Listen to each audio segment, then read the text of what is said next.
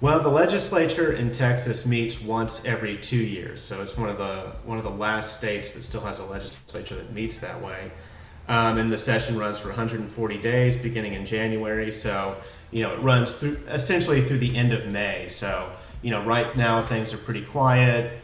Um, you know the next the next thing, big thing that'll happen is that committee assignments are made, um, and then the bill will start to work its way through the committee process and then you know that typically happens uh, you know late February, maybe early March, um, and then you know it's heard on the House floor, heard on the Senate floor, uh, and then ultimately will work its way up to the governor's office. And, and I would say typically the bulk of legislation ends up on the governor's desk, um, usually around May.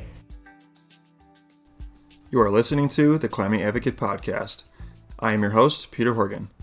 On this podcast, I will be chatting with folks who care deeply about the climbing environment to discuss the advocacy work that's happening beyond the crag. My aim is to connect more climbers to the important work that these advocates are doing day in and day out. From the small local crags to the nation's iconic landscapes and to the offices of our nation's capital, no crag is too big or too small to not have its interests represented. This show is brought to you in partnership with Access Fund, since 1991, Access Fund has been keeping the crags, boulders, and alpine environments around the country conserved and cared for. Support Access Fund by visiting accessfund.org and by supporting your local climbing organization. Hello, everyone, and welcome to another installment of the Climbing Advocate Podcast, Episode 10. My guest today is Brian Tickle. Brian is a Texas Regional Director for Access Fund, and you may remember him from Episode 4. I brought Brian back on the show. Actually, he rather shamelessly expressed interest in coming back on the show, talk all things Texas climbing again. But before we get started, I have a little business to take care of today. We're just under three months away from Access Fund's 2019 Annual Advocate Summit, which will be held in Seattle this year on October 11th and 12th. Access Fund rotates the locations of this event each year to ensure proper representation of different regions from around the country. Advocates descend upon this event from every corner of the country, each representing their respective region while also focusing on advocacy at a broader national scale. The summit is a two day event that includes a number of workshops and panel discussions covering an array of topics and the celebration dinner, where the day's conversations will continue over amazing food and drinks. This will be my fourth summit that I've attended, and it's always been a fun, inspiring time, brushing shoulders with other conservation minded climbers and athletes. Having all these people under the same roof is an exceptional experience, and I encourage everyone to attend if they can. Tickets are currently on sale and will be on the earlier bird special through October, or excuse me, August 26th, and sales will end one week prior to the event on October 4th. And one important thing I can't forget to mention is that Access Fund offers scholarships to help offset some costs of the event. Check out more details on the scholarship opportunity and the specifics of the summit event at Access Fund's website. It's accessfund.org forward slash 2019 annual summit. It's 2019 annual summit. It has everything you need to know about getting your tickets, planning your trip, the workshops, etc. I'll be sure to provide more details as they emerge as the date gets closer, and hope to meet many more of you all there this year. All right, back to Brian. If you recall from episode 4, the legislative session was just getting started in, back in January, and he wanted to circle back and give all of us updates on how the session went for the folks in Texas. Brian is the first repeat guest I've had on the show, but we had already kind of pre planned that going into January's episode. We thought it'd be a good idea to circle back on how the session went once it had ended, so here we are. Brian and Access Fund had a couple major things on their agenda rolling into this session, including securing permanent funding for Texas state parks, because as we will discuss in the episode, it's not just our federal public lands that are being starved of adequate funding, but the same problem exists for Texas state parks as well. Then the second major item was amending the, Tex- the Texas recreational use statute to include rock climbing. 95% of the land in Texas is private, so this would have huge implications for both climbers and landowners. So let's head south and talk about Texas climbing with Mr. Brian Tickle. All right, Brian. Well, welcome back to the Climbing Advocate podcast. Super excited to have you back on the show today. Yeah, thanks for having me again. Yeah, um, I'm not sure if you're aware of this or not, but you are the first repeat guest I've had on the show. How do you, what do you think about that? Well, I, I don't mind being a shameless self promoter, so I appreciate the I appreciate the chance. No, of course. You're just you know, like I've said before, you're just so darn good at your job. I really wanted to have you back on, and we did talk about having you back on for a second time around this time uh, this year to circle back on the work you had lined up for the legislative session in Texas starting back in January when I had you on. Yep. Um, so we can we're going to jump into that this episode. Uh, the two main uh, items that we have for on our agenda here were uh, funding for state parks and amending the recreational use statute in Texas. Those were yep. the two big things you had going on moving into this legislative session this year. But before we dive into the meat of that, one of the big topics we spoke about in January was the acquisition of the medicine wall that was completed late last year when the Texas Climbers Coalition took ownership of it, and the Access Fund also holds a conservation easement on it. Any updates or anything that's happened um, that's over, over the past six, six or seven months with the medicine wall?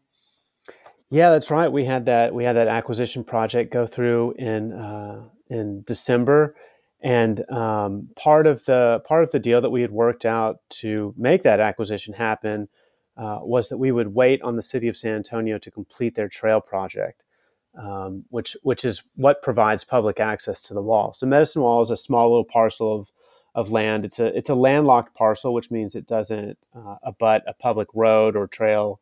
Uh, well, at least not yet.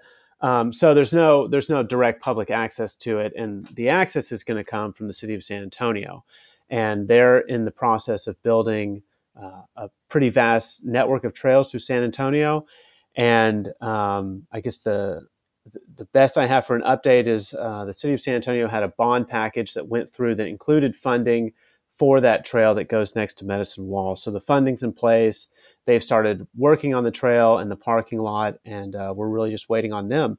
And as far as a timeline, you know, potentially on the early side, maybe it would come by the end of 2020, uh, but it's it's probably a more conservative estimate to say 2021. So all the pieces are in order. We're just waiting for them to build out the trail, and then uh, the Texas Climbers Coalition will be in a position to open up the property to the public. All right. I'm trying to envision this, what this is going to look like with the trail neck going by the climbing area. I mean, is the climbing area immediately off this trail? It's going to be multi-use. You know, all kinds of users, bikers, walk, you know, dog walkers, everyone. Is it just immediately accessible right there off the trail? It's pretty close. It's not far. Um, Medicine Wall is a little limestone bluff that uh, sits along the Salado Creek, uh, and and the trail runs just on the other side of the creek. So it'll be a pretty it'll be a pretty easy approach. It's about a one mile walk on a, I think the, the trail is essentially going to be a 10 foot wide uh, concrete path that supports multiple uses. And uh, so it's really just a, a, one mile approach from the parking lot to the to the crag. So it's pretty simple. That's that's easy and just lots of visibility for anyone walking by. I mean, they can clearly see it. Yeah. I guess where I'm going with this is you know, a non climber at this point can be walking by and feel intrigued, like, oh, rock climbing, look at that. That looks pretty cool. I want to try that. Is there, have you guys thought through, is there like commercial use that might be happening down the road? Am I kind of getting ahead of the game here? Well, there's no, so right now there aren't any bolts on the wall. Right. All of the fixed hardware was stripped right. um, years ago. So there's, there's nothing to climb uh, right now but you know the access in the future will just be free and open and there's there's no restriction for guiding services are allowed to use it just provided that they you know provide both texas climbers coalition and uh, the access fund you know proof of insurance uh, but it's it's open to the public. It's it's free and open. Cool. Well yeah maybe we'll intrigue some more climbers to join the community or somewhere down the road. Yeah absolutely. The last thing I want to touch on before we jump into the funding for state parks topic is this new ambassadorship program that the Access Fund started. There's several across the country, not in every state, but Texas does have one. You yeah. want to jump into that a little bit, explain that program and who this uh, ambassador is for the state of Texas? Yeah, it's a it's a program that our um, our events manager Heather uh, created not too long ago, and it's a community ambassador program, and it's basically just a network of uh, of people around the country who can assist Access Fund staff with you know a lot of it. I think is event planning, a lot of it's messaging. It's it's really been a big help in Texas because it's it really just had really just been me for the for a while, kind of running everything. And uh, I had somebody reach out um, a little over a year ago who was really interested in just volunteering. You know, around the same time, Heather, our events manager, was putting together this program, and um, it's really worked out great. And you know, we now have a community ambassador in Texas. Her name's Amber Caskey, and she's been a huge help. Yeah, I think it's great to have uh, motivated volunteers because it's it's difficult to be. I mean, there's so many gyms, there's so many offers to table at events. Um, you know, I, one person can't possibly fulfill all of that. So it's it's been great to have Amber on board as our Texas community ambassador. All right, and how, is there? I mean, she's is going to do this indefinitely. Are there? Um, no, it's just it's yeah, it's a one year. One it's year. a one year okay. term. Uh, and I and I believe that at the end of that one year, there's an option to to do it again. And you know, we just obviously we don't want people being burned out, and so yeah, there's a there's a use by date on it, I guess. gotcha, right on. Yeah, I think I saw Colorado has two ambassadors. Mm-hmm. So yeah, I'm sure the program will just keep on growing and more states will be represented as uh, time goes on. Yeah. All right let's uh let's dive into it. State parks funding for state parks yeah. Um, outside the obvious that being Hueco Tanks of course there are 94 other state parks to be exact in texas. So yep. 95 total that's incredible. I went through a list of state parks in colorado and there's 40 something 45 or something like that. We mm-hmm. got half of which you guys have which kind of makes sense i guess in a way since there's so much more federal land in colorado than texas Mm-hmm.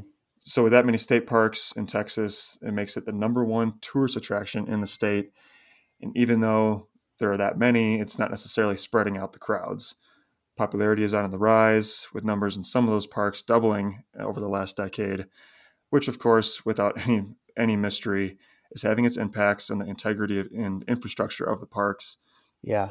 And this issue is ubiquitous across our nation's public lands but it seems to be commonly associated with federal lands. But of course, it is it expands well beyond that. So, why don't you explain to everyone how state parks are funded in Texas and what you're up against going into this legislative session this year? Yeah, state parks, just like you said, there are 95 uh, state parks and um, natural areas, historic sites, and uh, they are funded through what's called the sporting goods sales tax which is uh, exactly what it sounds like. It's the tax, it's the sales tax that's collected on items like tents and fishing rods, um, you know, outdoor recreation gear, uh, and, and those tax proceeds are basically put in a bucket of money that the state legislature has available to appropriate however they wish. And so while this money is collected for state parks and historic sites, ultimately it's the prerogative of the legislature to appropriate that money. And historically, uh, they've only appropriated about 40% of what's been collected in the sporting goods sales tax to state parks. And that other 60% has gone to, you know, any any number of other things. It could be, you know, funding for roads, it could be, you know, funding for prisons, it could be anything. Uh, the legislature has quite a bit of uh, leeway in how they appropriate money. Um, so, you know, just like you said, we've state parks have been chronically underfunded, and uh, in the meantime, the population in Texas has just exploded, and demands that are placed on state parks uh, are, are, pretty significant. Um, and I guess the challenge going into this legislative session was that initially uh, it was projected that the legislature would have far less money available to spend in Texas. So the rules in Texas are a little bit unique compared to you know the rules in Washington. In Texas, we have to essentially we have to balance the budget every legislative session. So we're not allowed to spend money that we're not projected to have. Um, so we just had less money uh, on the table to appropriate this session. So you know the the idea that this would be the session that we would uh, you know, essentially hamstring the legislature's ability to to appropriate money as they wished and mandate that everything collected in the sporting goods sales tax would go to state parks was kind of uh, kind of daunting, actually. So, you know, it, it required quite a bit of of communication with lawmakers about what the value of our state parks was. I mean, just like you had mentioned, They are the top. Uh, they are the top tourist attraction in Texas.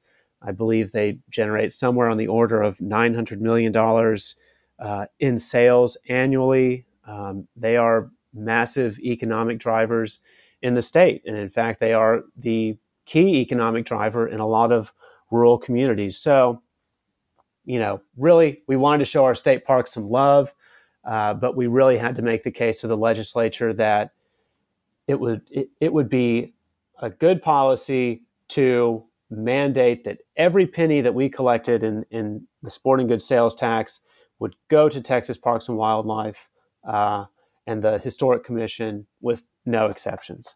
Mm-hmm. You mentioned that to date, only about forty percent has been appropriated. Um, That's right. Yeah, for the for the parks. This tax passed back in '93, so mm-hmm. once out of the last 25, 20, you know, 25 years or so, it's only been funded once. That that's just that's crazy. It sounds very similar to the Land and Water Conservation Fund that's only received, I think, 50% of the funding it's supposed to get. So another mm-hmm. ubiquitous issue concerning land conservation. yeah. It's like there's a common trend here and it needs to be fixed. Why is this issue eh, why is this issue a concern to climbers? Yeah, I mean, you could look at it, you know, everybody knows about Hueco Tanks and Enchanted Rock. Uh, and then we have other state parks like McKinney Falls that also, you know, have a lot of climbing. Um, but, you know, really the majority of state parks in Texas have nothing to do with climbing at all. So yeah, the the uh, the question of why would climbers have an interest in being engaged in this broader state parks issue when you know the majority of the state parks don't have anything to do with climbing was interesting. I think um, you know number one since beginning my role with the Access Fund, one of the things that I've really tried to work on is to build an inventory of all the climbing that's in Texas. You know, both secret areas, public areas, route counts, boulder problems, just, you know, everything. And, um, you know, I feel like I have a pretty good handle of what's in Texas. And about 45% of all the climbing in Texas is in state parks. So, I mean, that almost more than anything should be uh, the driver of why we want to be good advocates for state parks because of course they can't lobby for themselves. They rely on you know other groups to be their advocates. To give an example if if you have if you have a pro if, if state parks has a project that would be worthwhile in a park like enchanted rock where there where there's climbing and in the meantime they've got a park over in you know matagorda island on the gulf coast that gets wiped out by a hurricane you know state parks have to kind of a lot of other projects grind to a halt while they have to address this natural disaster at another state park. Or, you know, another example would be uh, this place called Balmorhea State Park, which is kind of out in West Texas. It's it's really just a it's a natural spring where there's this really beautiful pool, uh, and it is a very in demand park. Uh, but there's you know it has nothing to do with climbing. Well, you know, a few years ago that park went offline because of failing infrastructure. You know, all these little problems that pop up in state parks, you know, have a trickle down effect and in a system wide effect. Uh, so I think you know, as as climbers, it's it's important that you know the health of our you know quote unquote climbing parks are really just you know they're all interconnected to the broader state parks system. So it seemed like a very worthwhile endeavor to to really provide support uh, for an issue this big, which is a system wide issue for state parks. Yeah, just looking at the bigger picture, right? Yeah. Stepping out of the climbing silo, so to speak, and looking at the broader picture has wider implications beyond climbing. And that's very important. I think that that story or that theme is, is becoming more prevalent just in public land advocacy. Isn't the Access Fund working on like some kind of uh, common ground campaign where there's interaction between climbers and, and hunters and anglers, just finding common ground and what they love. And at the at the end of the day, it's the outdoors, it's the land. So like, yeah, thinking more broadly.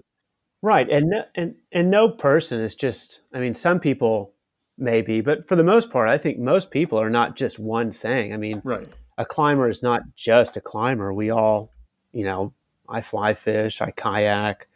We all kind of cross over into these other human powered sports or Mm-hmm. you know hunting and fishing and so yeah i think it i think it is important uh, to take a holistic view and and of course the the, the larger the coalition you have uh, the more the more weight you can throw around and the more decision making power you have uh, you know on on policy issues Of course, no, I love I love what you said there. A climber is not just a climber. I like to strike a balance in my outdoor activities. You know, I, I I'm a winter enthusiast. I do some other things in the summer as well. So yeah, I, I really liked what you Yeah. said there. That's a great point. Moving on, there's uh, there was the Texas Coalition for State Parks campaign. yeah Could you explain what that campaign was all about and what the goals were of that? Yeah, you bet. The Texas Coalition for State Parks was a was a 501c4 group that was uh, basically formed to lobby the le- lobby the legislature uh, to amend the Texas Constitution and mandate that the sporting goods sales tax gets um, gets directed to our state parks and historic sites. Um, so it, it was really formed with that one one purpose in mind, and the coalition's comprised of a number of different outdoor conservation groups, mostly, but also recreation groups, um, and and also you know other other businesses. So it's a pretty pretty broad coalition of groups. I think maybe 90, 90 groups signed up, all said and done. Um, and and the Access Fund was part of that coalition, and you know our role in that was uh, to lobby the lobby the legislature to pass this constitutional amendment, and it was kind of a you know it was a, an uphill battle because unlike a bill, a constitutional amendment requires a supermajority uh, in the state legislature, so you have to have two thirds of all the members signing on. Um, so that was that was what the the group was formed to do. Yeah, it's, it's I'm also glad you brought that up. It's not a unanimous decision, just majority, right? Well, bills are a simple majority. A constitutional amendment requires um, a supermajority, so it requires two thirds. Yeah. Okay, yeah, that's, I'm glad you clarified that. So, what was the outcome of the campaign? Yeah, so I mean, we you know we we uh, had some really fantastic champions of this of this constitutional amendment.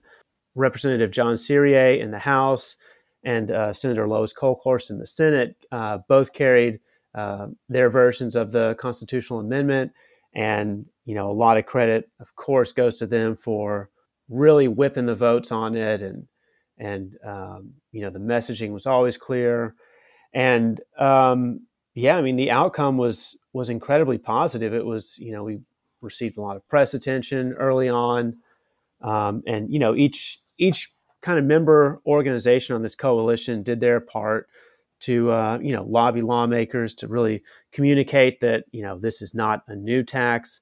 This is simply dedicating this tax to its intended purpose, uh, and you know that this is a good business decision for the state of Texas because again, state parks are such key economic drivers that you know they really deserve the same uh, clear uh, regulation and funding as as Texas provides for other other businesses essentially. So this just was a good business decision. Um, and yeah, at the end of the day, um, we had every member, I think, just about signing on to the to both of these constitutional amendments. And um, you know, at the at the end of the session, I think there was only one uh, legislator that did not vote in favor of these constitutional amendments. So they were, I mean, clearly it was uh, a bipartisan issue. Clearly, clearly it was very popular, uh, and the legislature really understood the the value of doing this. And uh, so, yeah. So the, what happens next is, you know, these these amendments have been passed by the legislature, and now they go before the voters of Texas. So that's how the constitutional amendment works. So that will the the issue will ultimately be decided by Texas voters, and that will happen this November. All right, so it's not totally set in stone yet. It, it did pass, but it still has to go to a vote. Yeah, not set in stone, uh, but you know, the coalition has just completed a round of polling, so you know we're kind of looking at that. But you know, in the past, we've they, they've found that seventy percent of Texans, you know, uh, support would support this measure. Right. And again, I think the the messaging behind that is that this is not a new tax. Exactly. Yes. Yes. I, I wanted to bring that up again because you mentioned that just a minute ago. Is yeah, making sure that that communication is there, that it's not a new tax. I mean, how many people? Not how many people. Like, do you think most most of these folks know about this tax, or are they educated on this? I think I think probably I think probably some of the diehard outdoors uh, folks probably know that. Yeah, when I buy this fishing rod, that tax is supposed to go to our state parks. Um, you know, the population at large, I would say, probably has no idea at all that that's where the tax that they pay in sporting good sales, you know, goes towards.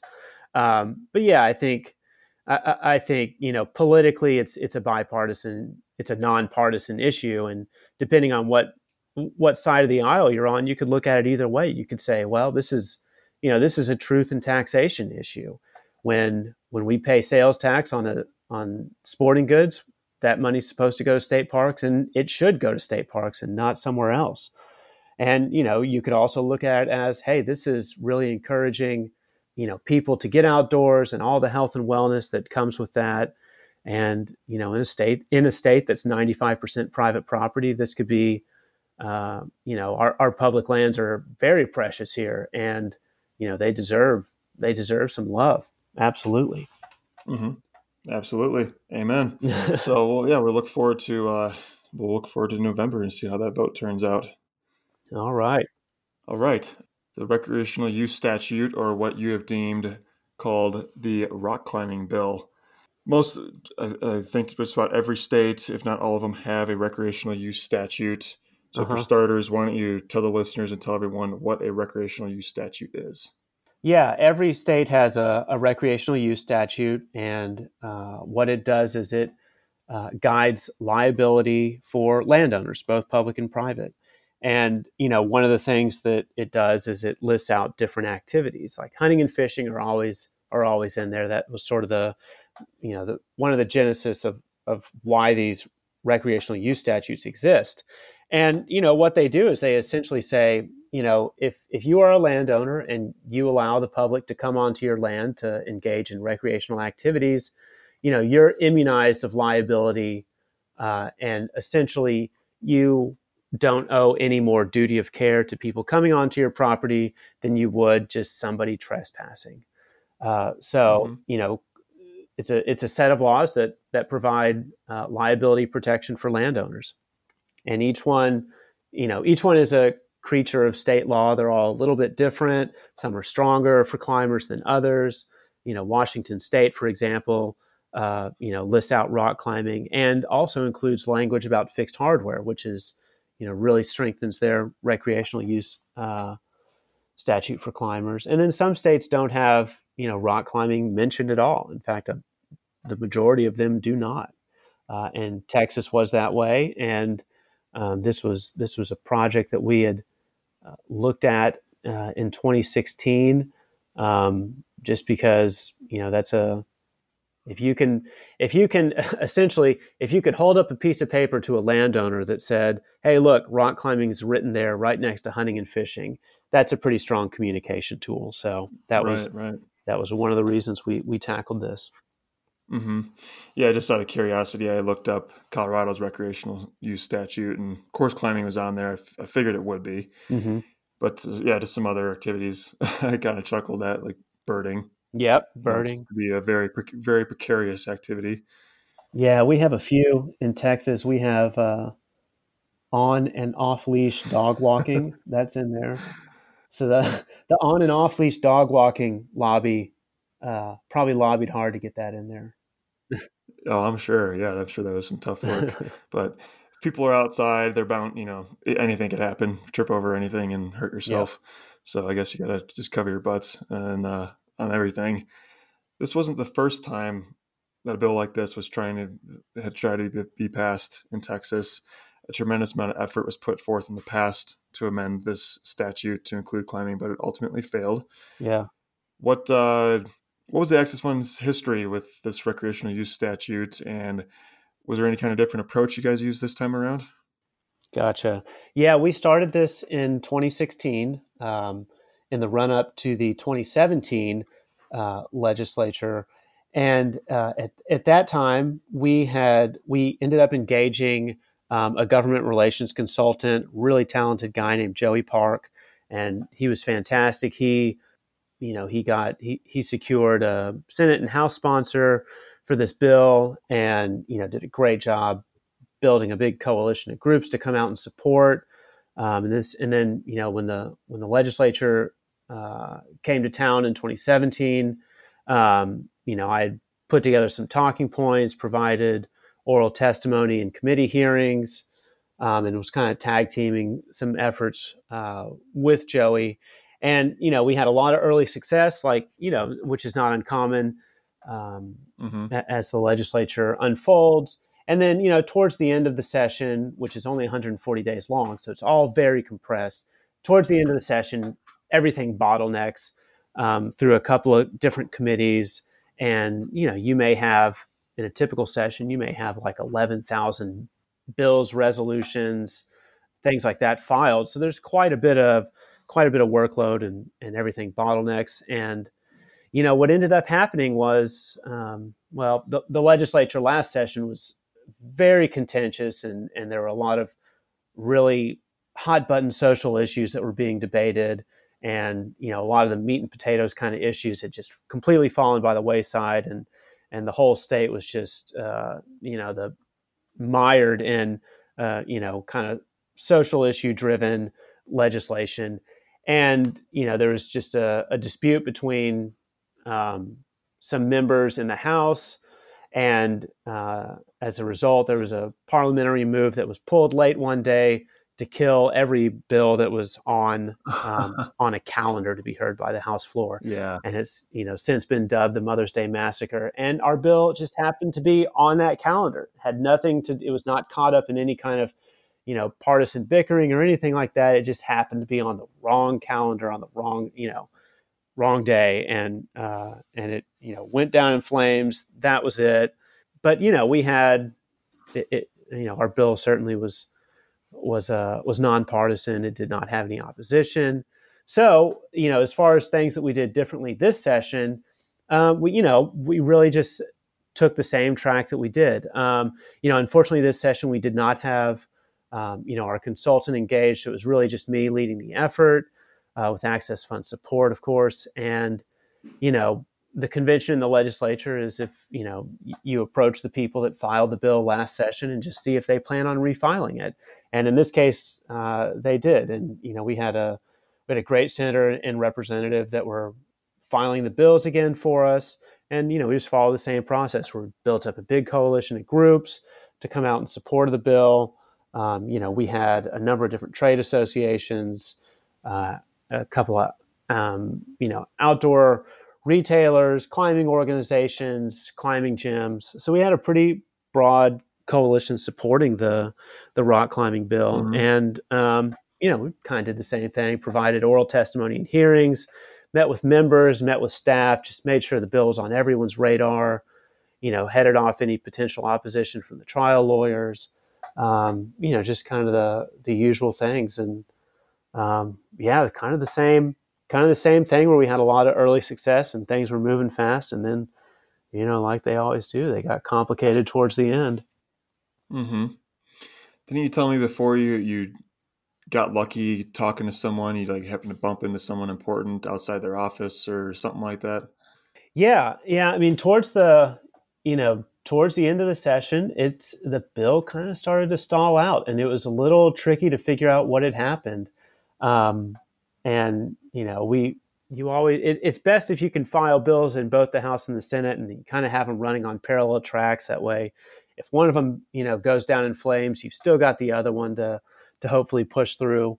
And you know i think there was just a technicality that that took place where these two bills weren't merged at a at a critical juncture where they needed to be and it just kind of uh, you know slowed the whole process down and um, you know, towards the end, the clock starts running out fast, and you know, I was, I can remember spending, you know, a lot of the, a lot of time standing in the lobby of the house, you know, cornering members of the calendars committee when they would come out, or, right? You know, I'd kind of like you do, you sort of see all these little kind of they're they're not very, you know, they're not very sophisticated. A lot of these tricks. It's sort of like when you sit up in the gallery, you find the you find the seat where you can keep an eye on the person that you're you know wanting to corner, and you sort of position yourself so that you know if they go out of the back entrance, you can meet them down in the stairwell. If they come out the front entrance, you can like meet them in the lobby or whatever it is. right. Uh, you know, it's not terribly sophisticated stuff. Sometimes I'm afraid to say, uh, but yeah, and, and a lot of it's just you know a lot of it's just legwork, like you know, popping into offices and you know, visiting with members and you know, trying to find out if you can get it, you know, get get our bill put on the calendar. And you know, I can remember going into one office and and uh, visiting with uh, the chief of staff, and and he was kind of giving me his you know canned language about, oh yeah, don't worry, we're going to put it on the calendar, uh, et cetera, et cetera. And, and and I was you know walking out, and and another staffer kind of stopped me and was really interested in in what we were doing. And you know he was himself a climber which is more and more common now you know going into these offices. So many of them are now staffed by climbers. It's pretty or people that do climb it's pretty remarkable. And yeah we just we you know had this kind of conversation and he was real interested. And you know he ended up uh, you know getting in front of his boss who was on the calendars committee and and putting in the good word for us. And you know while I, I you know there were i'm sure more than more than just that that ended up uh, you know moving our bill. But I, you know I think that was one quit, critical uh, critical thing that happened. Where just you know you just have that random encounter with somebody that uh, you know champions your bill a little bit and moves things along and.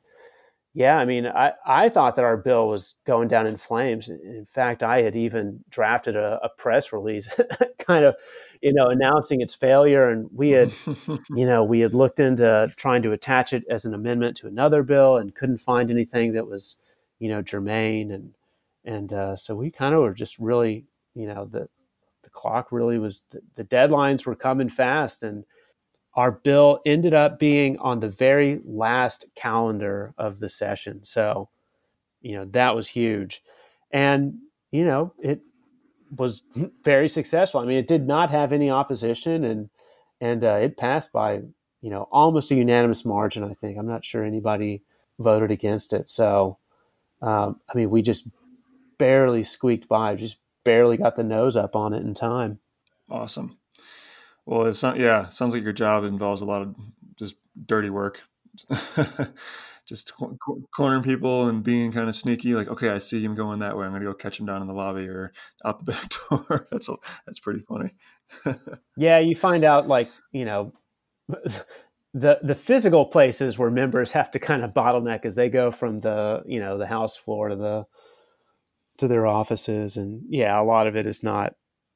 You know, what there's sort of a fine line to walk though because it's you know, I mean, the session in Texas this year was all about big issues like school finance and property tax reform and um, yeah. you know not terribly exciting issues but hugely important issues so you know the legislatures while they're busy you know hashing out you know multi-billion dollars in in, appro- in appropriations uh, you know you don't want to suck up too much of their bandwidth with you know a rock climbing bill so there's sort of a you know you kind of have to like balance and you know not not badger people too much but you know you have to keep you have to keep moving things along. You have to keep uh, and yeah a lot of it is not terribly complicated. It's just meeting with people on, on staff and you know finding advocates that'll champion your bill here and there and wherever you can find them and it, i think it also has to be said that a huge reason why we were able to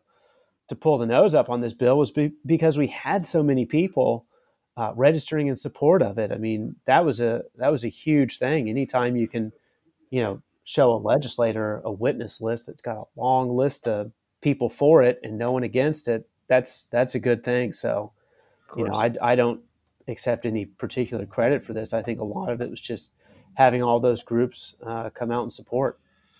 I think you deserve some credit. I don't think you have to be that humble.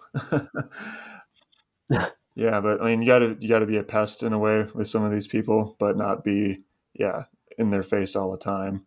I guess there's a fine line between a, being a pest and just being annoying. But yeah, way to keep a pulse on things, way to be aggressive and active, and and like you said, get this thing get this thing passed. Yeah, it could have been the lucky socks. We all, I've, you know, we all have these little superstitions about, you know, lucky chairs to sit yeah. in, and you know, like whatever your lucky chair is in the gallery where you you always sit when you're, you know, bill be, is being heard, or it's your lucky socks, or whatever it is. Oh, that's hilarious. Everyone, everyone's got some kind of superstition. Yeah, let's give that some credit as well. So could have been the lucky socks. um, what do you foresee the implications now being for Texas climbers and Texas landowners moving forward? Yeah, that that'll be interesting. I guess the implications are sort of unknown at this point. Um, you know, certainly I've I've reached out to a to a handful of landowners that were always really interested in the topic of liability.